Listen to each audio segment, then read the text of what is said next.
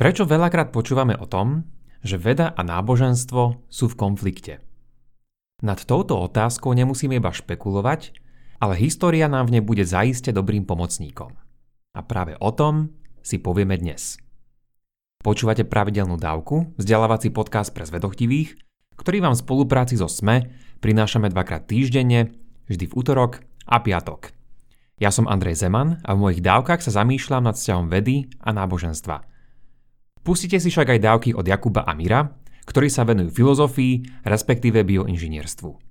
Budeme tiež veľmi vďační, ak nás zazdielate na Facebooku či Instagrame, dáte nám dobré hodnotenie na Apple Podcasts, poviete o nás príkave vašim priateľom alebo nás podporíte peňažným darom. Všetko info na pravidelnadavka.sk, kde sa určite prihláste na odber nášho skvelého newslettera. Veľká vďaka, vážime si to.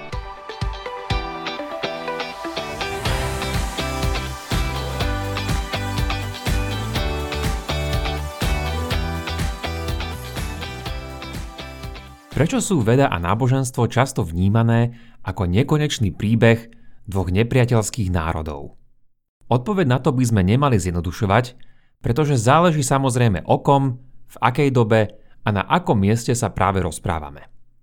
Jaskyniar Jakub z vášho detstva mohol mať na to predsa pri táboráku iné dôvody, ako má váš súčasný kolega Mesiar Miro na svojom Instagrame.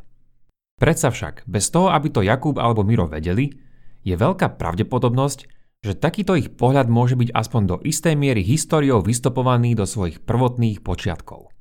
Tie nesiahajú až do kníh Genesis, ale kde si do 19. storočia.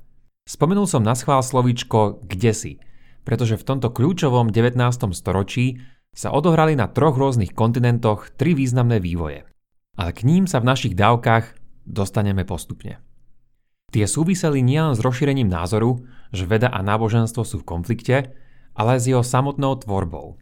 Teda inými slovami, takýto narratív konfliktu nemôžeme už od začiatku považovať za akúsi historickú samozrejmosť, ale je to pohľad na históriu, ktorý musel niekto skonštruovať a práve na to sa pozrieme dnes. Respektíve presnejšie, len na jeden z kúskov tejto dôležitej skladačky.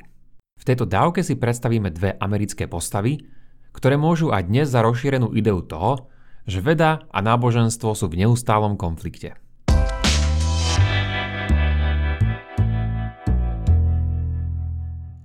Títo dvaja ľudia sú John William Draper a Andrew Dixon White a každý z nich bol svojím spôsobom významný vo svojej oblasti. Prvý spomenutý John William Draper napísal v roku 1874 dielo História konfliktu medzi vedou a náboženstvom. Napriek tomuto názvu nie je pravda, že by Drapera nadúvalo na náboženstve úplne všetko. Zameral sa skôr len na jednu konkrétnu vec, ktorou bola katolická náuka. Len pár rokov predtým totiž katolícka cirkev vyhlásila svoju náuku o pápežskej neomilnosti. Tá mimochodom podľa katolíckej náuky neznamená, že pápež sa nemôže nikdy míliť, ale musia byť na to splnené isté podmienky. To jest, musí ísť o právoplatne zvoleného pápeža, musí sa vyjadrovať špeciálne k veciam viery a morálky, rozumej nie vedy, a musí tak spraviť v oficiálnom vyhlásení tzv. ex katedra. Odvtedy sa tomu tak stalo len jedenkrát v roku 1950, ale to už Draper nezažil. Každopádne bolo to niečo, čo ho podráždilo a patrične sa tak vo svojom diele aj vyjadroval.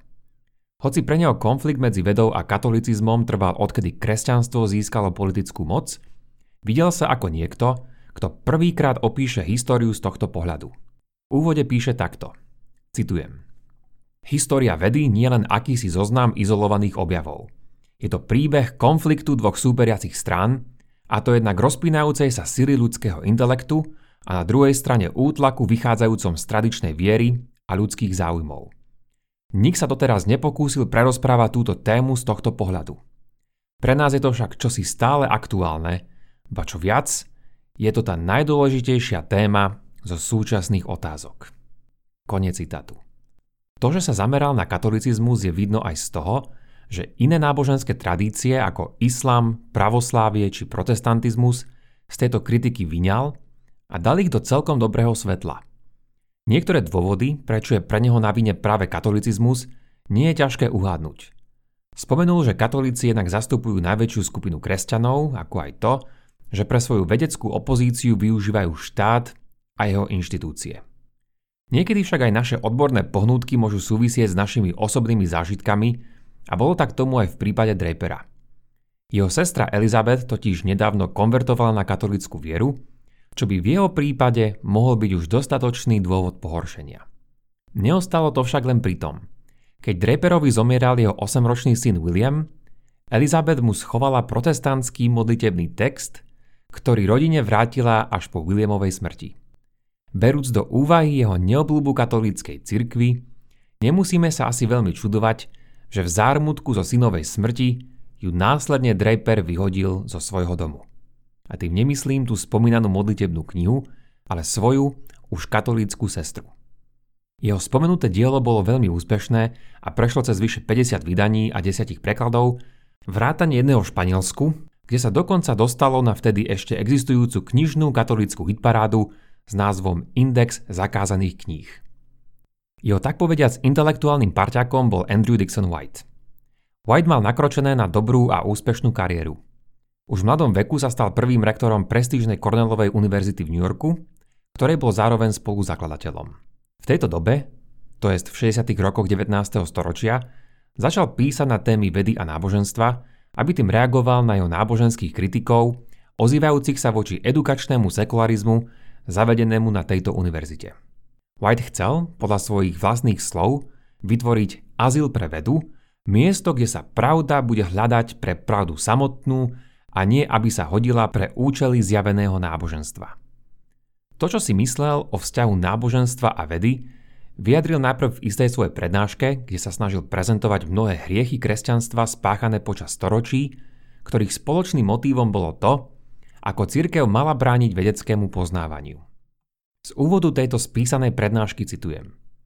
Počas celých novodobých dejín zasahovanie údajných náboženských záujmov do vedy vyústilo vždy do toho najhoršieho zla.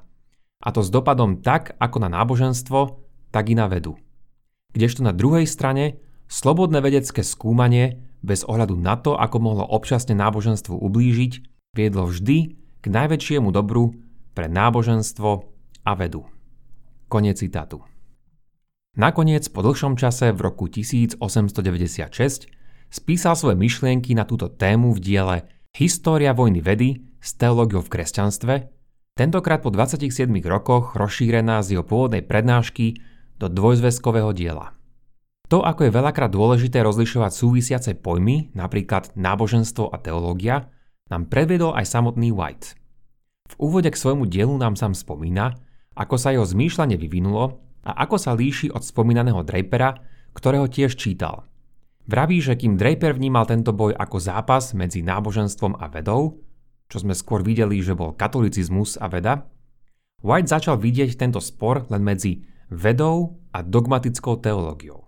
Hoci podľa neho je nemeniaca sa teológia čímsi nežiaducím, náboženstvo chápané ako istá sila vo vesmíre, či dokonca ako princípy a ideály toho blaženého zakladateľa kresťanstva, vidí ako niečo pozitívne, čo ide ruka v ruke s vedou a dokonca dúfa, že takto chápané náboženstvo sa bude stále rozmáhať.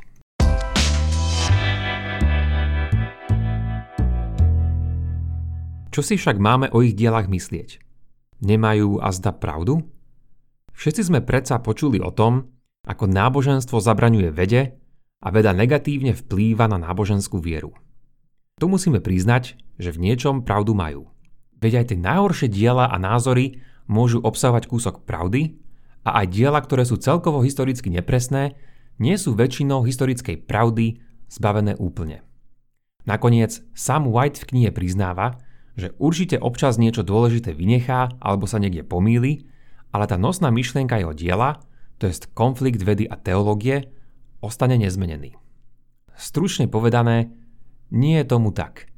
Hoci ešte okolo polovice minulého storočia bolo počuť hlasy významných historikov, ktorí dávali zapravdu Draperovi a Whiteovi, situácia sa odvtedy začala zásadne meniť. Mnohí historici vedy začali odvtedy postupne písať o tom, ako dejinný vzťah vedie náboženstva nemôžno zachytiť jednoduchými pojmami ako je konflikt alebo harmónia. Problém je, že Draper a White veci často skresľujú a pracujú s milnými informáciami. Nie je to však niečo, na čo sa dá ľahko prísť, ak by sme ich diela čítali. Dokonca mám pri mne jednu slovenskú knihu od slovenského autora, ktorý napísal tenučku knihu o cirkevných prehreškoch a v úvode priznáva, že väčšinu informácií čerpal od našich dnešných dvoch autorov. Pri triedení histórie však potrebujeme pomoc historikov a iných odborníkov, ktorí sa týmto témam venujú, aby sme s ich pomocou vedeli odhaliť mnohé nepravdy, polopravdy a nedopovedané príbehy. Na to sme sa už v niektorých dávkach čiastočne pozreli a určite tomu tak bude ešte aj v budúcnosti. Toľko teda na dnes a vďaka za počúvanie. Ak máte ohľadom dnešnej dávky nejaký koment alebo otázku, neváhajte a napíšte ich buď na facebookovú stránku alebo pošlite na môj e-mail andrej.pravidelnadavka.sk Už len pripomeniem, že pravidelnú dávku môžete odoberať v podcastových aplikáciách Apple a Google Podcast, Spotify, Stitcher a Podbean. Ak neviete ako na to, choďte na pravidelnadavka.sk, kde nájdete jednoduchý videonávod. Sledovať nás môžete aj na Facebooku a Instagrame. Teším sa na vás na budúce. Buďte zvedochtiví a nech vám to myslí.